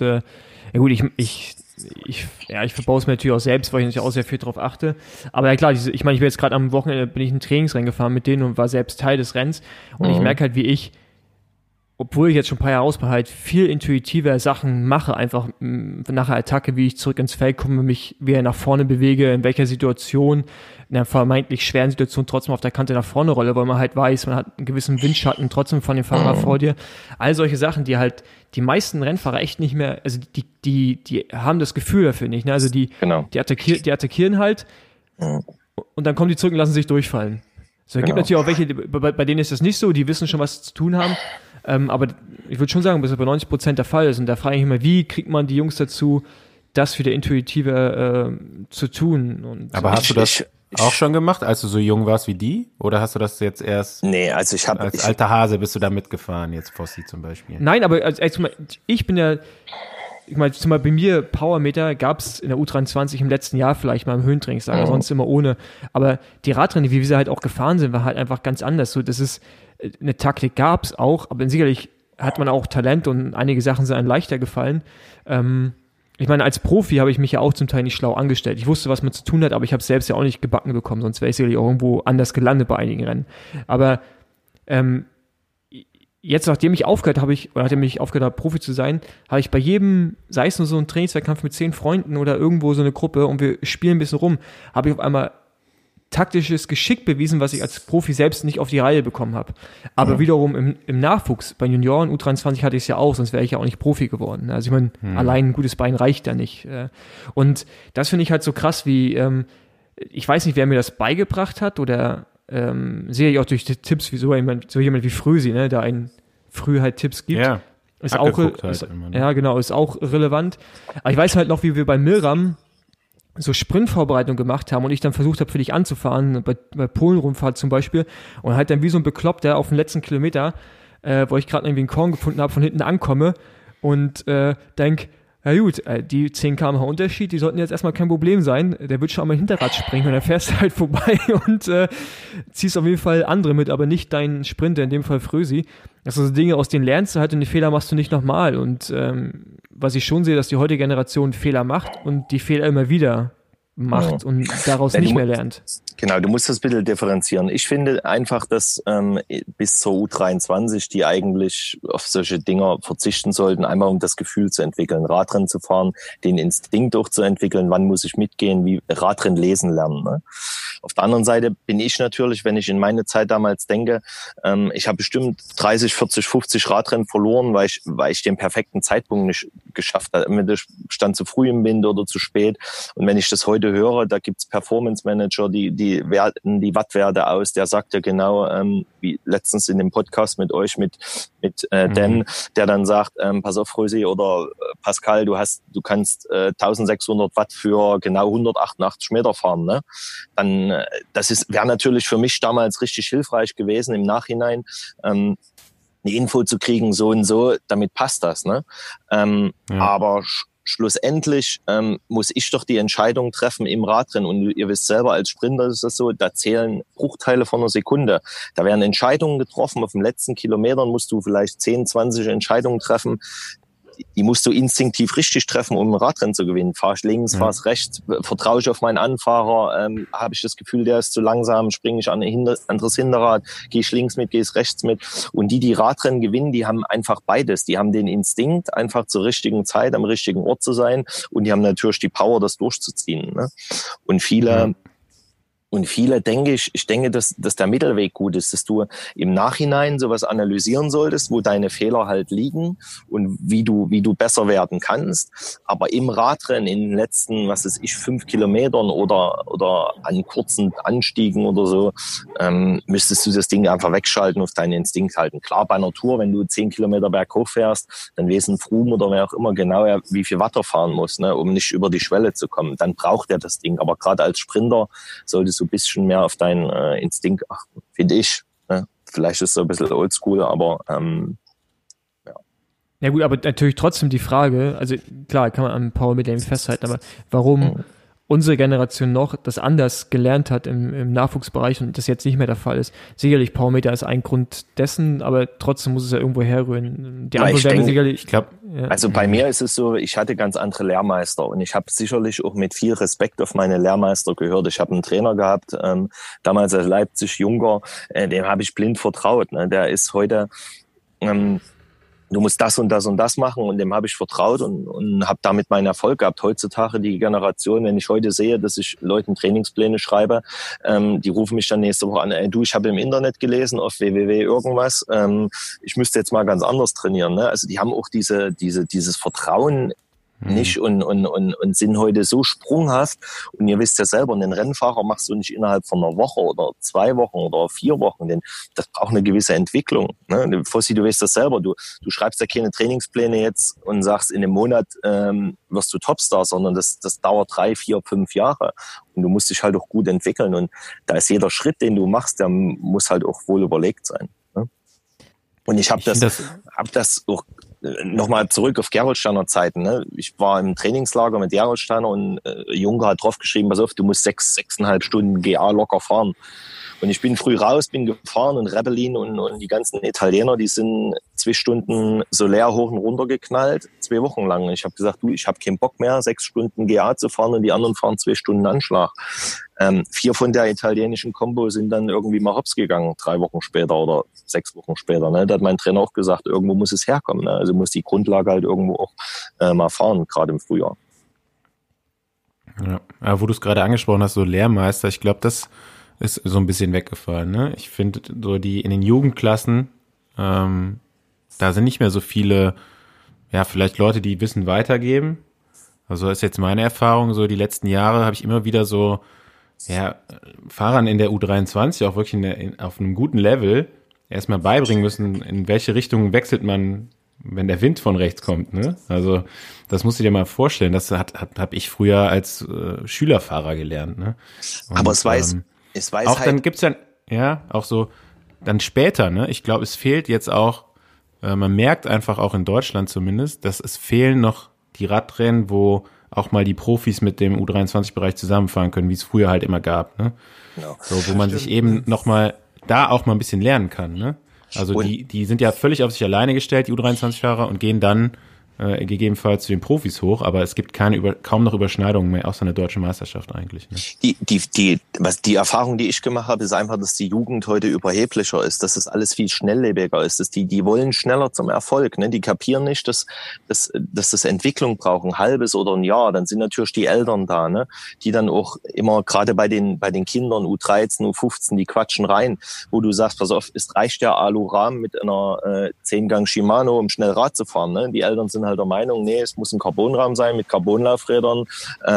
Die rollen das Rad von hinten auf, ne? Wo wir damals noch angefangen haben und um unser Material gekämpft haben. Das gibt es heute nicht mehr. Es wird alles hingestellt und es versucht über Geld oder sonst irgendwelche Dinge wegzumachen. Aber das funktioniert nicht. Ne? Ja. Ja, ich weiß nicht, Andi und Robert, ihr könnt das vielleicht bestätigen, auch jetzt so als Lehrmeister ist, glaube ich, ja, jetzt wahrscheinlich nicht für einen Bergfahrer oder vielleicht auch, ist aber so ein guter Sprinter, glaube ich, immer ein super Mann, weil du als Sprinter halt, wie Andi, du schon gesagt hast, du bist immer unter Stress und du musst dir ja eigentlich, selbst wenn du am Schluss noch einen Sprint fahren musst, musst du dir deine Kraft noch so aufheben im Radrennen, dass du die halt am Schluss noch übrig hast. Deswegen glaube ich, kann ein Sprinter viel effizienter und schlauer fahren und teilweise. Klar, also das ist ja Hauptaufgabengebiet, ne? Ja. Irgendwie alles zu sparen bis zum letzten Sprint. Genau. Und du bist ja auch ansonsten über den Tag verteilt, bist du ja eigentlich vom Motor her der schlechteste. Der schlecht motorisierteste, Fahrer, so genau, schon, ne? Richtig. Und du musst halt immer gucken, wo du irgendwo einen Korn sparen kannst, eben in so Situationen, Windkante, überhaupt Positionierung im Feld. Mit was gehst du mit was nicht, ne? Das, ja, hast du als Sprinter bestimmt schon irgendwo so in deiner DNA drin, glaube ich. Ja. Das war auch zum Beispiel letztes Jahr, glaube ich, so ein bisschen, oder das war vielleicht auch immer schon so ein Problem von dem Jonas Rutsch, der einfach immer zu den stärksten Fahrern gehört hat und einfach nie gelernt hat, wie kann ich meine Kraft richtig einsetzen oder wo kann ich mir jetzt noch besser was sparen. Ne? Also, ja, kann man so sagen, glaube ich, ne? Wenn du eher so, wenn du immer darauf angewiesen bist, auch überall, wo es geht, zu sparen, dann lernst du es halt auch gezwungenermaßen so ein bisschen, ne? Genau, und hast am Ende noch die meisten Reserven, wenn es zum Sprint kommt. Und dann muss natürlich, wenn du auch die meisten Reserven hast, muss am Ende alles passen. Ne? Das ist schon nicht immer ganz einfach. Kannst du so ein bisschen erklären, mit welcher Einstellung, sagen wir mal, du hast jetzt gut Kraft gespart über das Rennen und es geht auf die letzten 5 oder 10 Kilometer oder so und wie bist du dann an deinen Sprint rangegangen? Beziehungsweise auf was hast du besonders geachtet? Oder wie war so dein Mindset da am Schluss? Ist das so, es gibt ja so Leute, die sagen, die sind dann ein anderer Mensch am Schluss, irgendwie aggressiver oder wie war das bei dir? Nein, du musst den Hebel umlegen, das ist schon klar. Die letzten 5 Kilometer sind schon speziell. Du hast deine 4, 5 Fahrer oder 6, je nachdem, wie viel Konkurrenz da ist, die du immer irgendwie im Augenwinkel behalten musst. Aber du bist in so einem Tunnel. Du hast vielleicht so, ich habe immer gesagt, so einen 3 Meter Radius um dich rum, den du beobachtest. Für mehr hast du aber auch keine Zeit. Und du musst halt unheimlich viel Entscheidungen treffen in den letzten 5 Kilometern, die möglichst richtig sind. Weil in dem Moment, wo du eine falsche Entscheidung auf den letzten 5 Kilometern triffst, tut die unheimlich weh. Also wenn dich links jetzt ein Zug überholt und du entscheidest, da nicht mitzugehen und dann kommen noch 50 Mann mit, bist du auf immer an Posi 60 bei Kilometer 4. Dann hast du 2 Chancen. Entweder du fährst jetzt vor auf Position 20 oder 15 wieder und investierst relativ viel Kraft, bist aber dann vorne, oder du hängst auf Position 60 und wartest, dass vielleicht noch ein Zug rechts vorbeigeht. Ne? Das sind relativ viele Entscheidungen, die dort gefällt werden müssen. Und das ist halt auch der Unterschied, wenn du einen guten Anfahrzug hast oder idealerweise einen guten Anfahrer, den ich 2007 und 2008 mit Sven Kraus hatte, der dir die Entscheidung abnimmt. Ne? Also da konntest du blind hinterherfahren und du wusstest genau, der Typ bringt dich bis 200 Meter vor der Linie und der Rest ist easy. Wenn du natürlich so ein Typ dann bist wie bei Milram oder vorher bei Nürnberger, wo du auf dich alleine gestellt warst, dann ist es natürlich schwierig, dort auch immer die richtige Entscheidung zu treffen. Beziehungsweise musst du dann die Kraft investieren, selber nach vorne zu fahren, und die fehlt dir dann auf den letzten 200, 250 Metern. Deswegen sind so Kombinationen wie aktuell Selig Ackermann, ne? Die sind Gold wert. Ne? Die verstehen sich privat. Wenn du die im Radrennen siehst, die funktionieren. Der Selig nimmt den Ackermann aus dem Wind raus. Eine bessere Kombo gibt's im Moment gar nicht. Ne? Das muss man mal so sagen. Das war wie früher Rancher Kevin Dich. Ne? Mhm. Ganz vorher war es noch mit Petacchi, der hatte halt seine 5, 6 Mann, da war das noch idealer, der musste ja eigentlich bis ins Ziel gar nicht mehr treten, ne? Der wusste, wenn er das erste Mal Wind auf der Nase kriegt, muss er antreten, ne? Mhm. Und dann hat er es auch 10 Sekunden später geschafft. Dann hat er schon blinde Arme hochnehmen können. Ne? Das sind so Kombinationen, wenn du die hast, dann sollte man die auch nie aufgeben, auch nicht für, dann sollte man auch als Sprinter diese Kombination versuchen zu wahren, weil sowas kommt nicht ein zweites Mal in deinem Leben. Das ist garantiert. Was war dein schönster Sieg, was ist dein Lieblingsrennen? Ja, mein Lieblingsrennen ganz einfach, Giro. Dann bin ich 8-mal gefahren, habe ich 3 Etappen gewonnen. Und mein schönster Sieg war Mailand 2006, letzte Etappe in Italien. 3 Wochen gequält, 20 Tage nur im Anschlag gefahren und zum Schluss die Arme hochgenommen. Der erste große bei einer Grand Tour, den vergisst du nicht. Ne? Das ist leicht zu beantworten. Quattro Formaggi oder Spaghetti-Eis, was ist dein Kraftfood? Staufi meinte, du hast bestimmt einen Grill da stehen, wenn wir dich jetzt zuschalten, aber es scheint nicht so zu sein. Ich habe überlegt, ob ich eine Wurst mir auflege, das stimmt. Die Story habe ich auch gehört, Staufi, aber das ist nun mal so, dass du bei einer Grand Tour, bei uns war das damals so, du musst halt irgendwie die Kalorien reinkriegen. Ne? Und wenn du jeden Abend oder jeden Früh das Gleiche isst, Müsli, Spaghetti oder Nudeln, dann hängt dir das spätestens nach 10 Tagen so zum Hals raus, dass du für eine Bratwurst einfach mal alles geben würdest. Ne? Oder ein schönes Wiener Schnitzel oder irgendwas. Und beim Giro ging das immer noch. Ne? Bei der Tour war das schon wesentlich unangenehmer. Was fährst du denn aktuell für ein Rad? Also, was fährst du für ein Rennrad? Also ich fahre wie Fossi, ein Cannondale Super Six als Rennrad. Und ein Orbea als Mountainbike. Mhm. Okay. Mhm. Stimmt, du bist auch, was bist du für Händler? Canyon und, was machst du noch? Nee, Orbea, Stevens und Cube. Ah, okay. Aber früher hast du Canyon auch gehabt, oder? Genau, letztes Jahr oder vor 2 Jahren habe ich noch Canyon gehabt. Ja. Da weiß ich mich noch, wie sie bei dir eingebrochen hatten. War mit, glaube ich, irgendwo beim Radrennen oder du warst schon bei United Healthcare, wie sie den Laden ausgeräumt haben. Schlechtes Thema, nächstes Thema. Und wie viel fährst du noch so? Also nur am Wochenende immer die 2 großen Touren? Oder? Also ich hab mir bei Strava jetzt ein 6.500 Kilometer Ziel gesetzt. 10 schaffe ich nicht mehr, weil wie gesagt, ich schaffe eigentlich bloß noch sonntags zu fahren. Ne? Okay. Und da will ich aber auch immer meine 100, 120 müssen dort auch kommen, auch im Winter irgendwie, dass ich meine 6.5 schaffe. Ja. Und dann halt immer das mal. Das habe ich bei mir auch festgestellt, ne? Dass ich würde eher lieber lang fahren als nur so 40 Kilometer oder so. Da denke ich mir so, das lohnt sich irgendwie gar nicht. Ne? Nee, da habe ich auch keine Lust, mich umzuziehen und dann so duschen für 2 Stunden Fahrrad fahren. Das muss schon lohnen. Ich habe keinen Bock, länger als 2 Stunden zu fahren.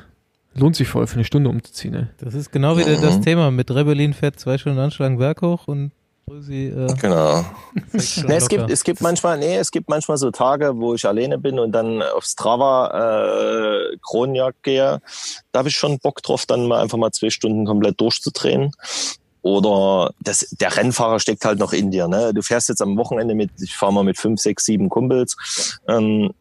Und dann die letzten 20 merkst du halt schon, wenn du den Lenker unten anfasst und deine Jungs häscheln und du sagst, Jungs, wer mitfahren will, kann mitkommen. Kost geht ab, ne? Und du freust dich dann, wenn irgendwie jeder einzeln nach Hause fährt, die letzten 20, ne? Und dann freust du dich, ach, es geht irgendwie noch, ne? Aber holst du richtige Segmente oder machst du nach Alter? Nein, wenn ein richtiges Segment ist. Fossi, so ein Absturz haben wir. Richtige Männersegmente hole ich mir noch. Aber was für welche dann? Aber flache. Nee, ich glaube, Frösi kann auch echt wellen. Das sollte man nicht unterschätzen. Er ist wie so ein Pitbull, der auf einmal so hochrennt. Ja, genau. Wenn der einen Alpenpass übersteht, ja, dann kann der mit den Watt, die er treten kann, einen kleinen Berg aber richtig hochfahren. Genau. Also das teste ich auch ab und zu noch aus. Das ist nicht so, da bin ich auch ehrgeizig. Ne? Also ich habe einen Kumpel, mit dem bettle ich mich immer, wenn ich da abends im Bett liege und dann bing, du hast den Komm verloren, dann aber morgen, naja. Ich habe zum Glück ein paar, wenn ich bei mir aus dem Fenster gucke, sehe ich so ein paar Windräder. Wenn die ideal stehen, ne, da wird der Arbeitsbeginn nochmal 1 Stunde nach hinten verschoben. Das geht ab und zu noch. Da musst du aufpassen jetzt, ne? Aber ich frage dich ja jetzt trotzdem, was ist denn so dein Lieblingskomm, der bei dir in der Gegend ist? Ich muss jetzt mal sagen, welchen hast denn du da? Geh mal auf mein Strava-Profil, da siehst du ein paar, die ich habe. Es gibt so ein paar Mountainbike-Coms, die sind halt auch, sagen wir mal, richtig crazy. Also wir haben an den Seen bei uns, gibt so Single-Trails mit dem Mountainbike, die sind so 1,5 bis 2 Kilometer lang. Dort musst du schon teilweise mit dem Mountainbike mit 40, 45 durchbrettern, ohne dass du siehst, dass irgendwo jemand kommt. Die sind schon ein bisschen... Also Sonntag früh um 10 würde ich da nicht unbedingt langfahren, weil wenn dort einer mit dem Hund steht, da wird es schon eng. Aber das sind auch die Comms, die ich so ein bisschen mag, weil dann, da sehe ich auch immer, dass ab und zu mal einer probiert, aber ja, danach 500 Metern wahrscheinlich abbiegt und denkt, der ist nicht dicht. Ich weiß nicht, ob du das mitbekommen hast, Philipp Gilbert hat doch jetzt bei der Laridut einen Komm gefahren und 2 Tage später ist direkt irgendein 20-Jähriger noch schneller gefahren. Ja, das hast du halt. Und das ist zwei. Es sind 2 Leute schneller gefahren, 2 U23-Fahrer. Also auf die Entwicklung wirst du halt auch nicht stoppen können. Ich bin 42, wenn jetzt einer mit 25 kommt und denkt, ich knall mal alle Fröse seine Komms weg, dann ist es halt so. Ne? Dann ist er halt auch irgendwie schneller. Dann versuche ich nochmal ein bisschen zu trainieren. Irgendwann verliere ich die Lust, weil mir 5 oder 8 Sekunden fehlen, weil ich denke, die kriege ich nicht. Ja, dafür habe ich genug gebettelt in meinem Leben. Frösi, ich finde dich nicht auf Strava. Aber also... Doch. Ja, doch, also du folgst mir doch bestimmt, oder? Ich folge dir, ja. Nee, du musst einfach mal. Ich habe Robert Förster eingegeben, da kommt irgendwann Robert Förster, Mann. Der hat zwar so Oberschenkel wie du, aber das bist nicht du. Warte, pass auf, jetzt habe ich dich gerade mal rausgeklingt. Ich weiß gar nicht, wie mein. Na doch, warte mal. Das können wir schon gefunden. Frösi, gib mal Frösi ein. Wonach hast du jetzt gesucht, Paul? Nach Robert Förster oder was? Ja klar, nach Robert Förster, ist ja sein Name. Gib mal Frösi ein. Ja, habe ich. Und? Ja, da kommt Frösi, aber da ist so einer auf dem Mountainbike. Habe ich gesagt, dass ich mit Mountainbike fahre oder habe ich nicht gesagt? Ja, aber der sieht nicht aus wie du, der sieht aus wie ein Hobbyfahrer. Frösi, genau. Punkt. Ja, genau. Ich bin ein Hobbyfahrer, Fossi. Ja, aber... Das sieht echt nicht aus wie du, das sieht aus wie so ein langhaariger Hobbyfahrer. Aber gut, das bist du anscheinend doch du. Ja. Da kann ich direkt mal vergleichen, wie viel wir jetzt schon gefahren haben. Genau. Du musst ja ein bisschen anstrengen, Frösi. Da hängst du ein bisschen hinterher. Ich hänge hinterher, aber wie gesagt, ich habe ja nur Sonntagszeit. Du hast ja wahrscheinlich ein bisschen mehr Zeit. Und du fährst mit deinen Jungs immer. Als Trainer ist natürlich geil, du kannst mal eine Trainingseinheit mit deinen Jungs fahren. Nee, das mache ich nicht. Ja klar, hast du vor uns gesagt, du fährst Trainingsradrennen. Ja, so, ja, gut, das stimmt. Ja, siehst du. Ich höre dir zu. So wie früher. So wie früher. Ne? Genau. Der Fuchs, der schläft nicht, der schlummert nur. Warte mal, nee. Also ich mein, Besenwagen-Erlebnis hattest du ja nicht, weil du saßt nicht gerne im Besenwagen. Aber Hungerast würde mich jetzt echt mal interessieren, weil da kann ich auch an nichts erinnern. Da gibt's... Dein schönster, bitte. Mein schlimmster. Kann ich dir sagen? Also ich hatte zwei richtig schlimme. Der eine war bei der Vuelta Guatemala. Das war 2001. Richtig heiß, 40 Grad. Gab nach 40 Kilometern eine Sprintwertung. Mein Teamkollege hat gesagt, er fährt für mich an, gewinnt die aber dann leider. Und ich war bei 40 Grad schon total im Delirium, ging dann noch 140 Kilometer weiter. Und ab 30 Kilometer vom Ziel weiß ich gar nicht mehr. Null mehr. Also ich war so im Delirium, dass ich nur noch weiß, dass mich 50 Meter vor der Ziellinie jemand angetippt hat, als ich am Straßenrand saß und sagte mir, Junge, fahr wenigstens noch über die Ziellinie. Also ich habe 50 Meter vorm Ziel gesessen, habe mir eine Cola reingeschüttet und weiß weder, wie ich mich hingesetzt habe, wie sonst noch irgendwas. Und ja, also das war der erste. Und der zweite war zur Friedensfahrt zum Pustewny. Da gab's 3 Runden im Pustewny. Das war so ein Berg in Polen hoch. Damals mit Wiesenhof oder mit Bunte Berthe. War Steffen Radochler bei mir im Team und fragte mich bei der zweiten Runde, sag mal, hast du jetzt noch ein paar Riegel? Und ich sage, ja, hier hast du einen oder 2. Und dann sagt er, ja, gib mir mal noch einen. Und dann habe ich noch einen gegeben. Alle, die ich hatte. Und bei der dritten Runde hoch habe ich gemerkt, unten schon, wie das Licht ausging. Und keiner hatte mehr irgendwas zu essen. Und dann habe ich so 5 Kilometer vorher angefangen zu heulen oder irgendwie, ich konnte nicht mehr. Ich sage, nehmt mich mit. Ich war im Gruppetto, ich konnte dort nicht rausfallen. Ich wusste, dass ich raus bin. Ja, und dann haben sie mich irgendwie oben gerade noch so über den Zielstrich geschoben. Also hat mich dann noch relativ viele Leute geschoben. Bin dann zu Milram ins Auto und dann hatte der Lange Lötsch, der war damals Mechaniker bei uns, der hat mir dann 24 Bunte Berthe-Joghurts hintergegeben. Die hatten damals gesponsert, ne? Mhm. Im Hotel waren die alle. Also die habe ich dann auf der Rücksitzbank irgendwie alle weggefädelt. Ich saß dann auch, glaube ich, 3 Tage hintereinander nur auf dem Klo, weil alles, was oben reinkam, kam unten wieder raus. Aber ich habe wirklich 24 Joghurts auf dem Weg ins Hotel dort irgendwie vernichtet. Ich war so planiert, das war unglaublich. Ja. Also es gab schon ein paar Hungeräste, die dort wo man Geschichte hätten schreiben können. Ja, das kann ich mir bei dir aber echt auch vorstellen. Aber jetzt habe ich dann trotzdem noch eine Frage, wo du bist ja auch relativ gerade raus. Was war dein schlimmster, oder wer war dein schlimmster Teamkollege? Mein schlimmster Teamkollege war auch gleichzeitig dein Teamkollege, ne? Holländer. Ja. Also so geil, Mann. So geil, endlich mal einer, der mich versteht. Oh, Fusi. Ja, yeah. Nicky, the Quick Nicky. Also als der bei uns war, war der wirklich noch, ich sag mal, von anderem Stern. Da sind wir Tour gefahren, alle halten an zum Pinkeln und unser Teamkollege attackiert vorne. Ne? Also das war wirklich, der war speziell. Als er dann das Team gewechselt hat, scheinen die irgendwas mit dem gemacht zu haben. Dann fuhr der richtig schnell Rad, richtig gute Rad drin. Aber als der bei uns gefahren ist, hätte ich damals bei Milram unterschrieben, dass das der dümmste Rennfahrer der Welt ist. Aber wie gesagt, der hat sich dann auch gemacht. Ne? Der hat sich entwickelt, wie auch immer. Ja, sieht man ja. Sieht man ja, genau. Na gut, dann sind wir da auch wieder einer Meinung. Freut mich. Genau. Hast du noch eine Nominierung für uns? Deutschsprachiger Radsportler oder Funktionär, was auch immer, den wir mal reinholen sollten, der was zu erzählen hat? Ja, eigentlich Vogte. Haben wir schon drüber nachgedacht letztens. Ja, Mal, ja. Aber ich glaube, wir haben nicht genug Sendezeit. Vogte musste nehmen, weil Vogte ist, wie gesagt, es gibt ja einen Idioten, das war Niki Terpstra und ganz speziell Jens Voigt ist für mich immer so, wo ich sage, der hat mich entweder zum Wahnsinn gebracht im Radrennen. Also, bestes Beispiel, wir fahren ich habe 2 Beispiele, Jens Voigt, ne, ganz kurz, immer Sendezeit übertragen. In Frankreich, Rennen, Windkante, ich hang an vorletzter Stelle, bin voll am Catchen, 190 Puls, bin kurz vorm Abreißen. Jens Voigt kommt neben der Windkante neben mich und guckt mich an und sagt, Frösi, kennst du das Gefühl, keine Schmerzen zu haben? Und ich so, was, Alter? Und der fährt vor und ist weg. Ne? Ich falle dann ab und habe ich bis heute nicht verstanden. Oder wir fahren Tour auf California, starten ganz hinten und fahren, glaube ich, mit 55er Schnitt los. Und Vogte kommt dann irgendwann zu mir neben mich und sagt, ich zeig denen jetzt mal, wie man mit 60 attackiert. Ich so, ey, guck, du bist bekloppt, wie mir 60 attackiert. Und wir kommen ins Ziel, ich sage, wer hat gewonnen? Jens Voigt.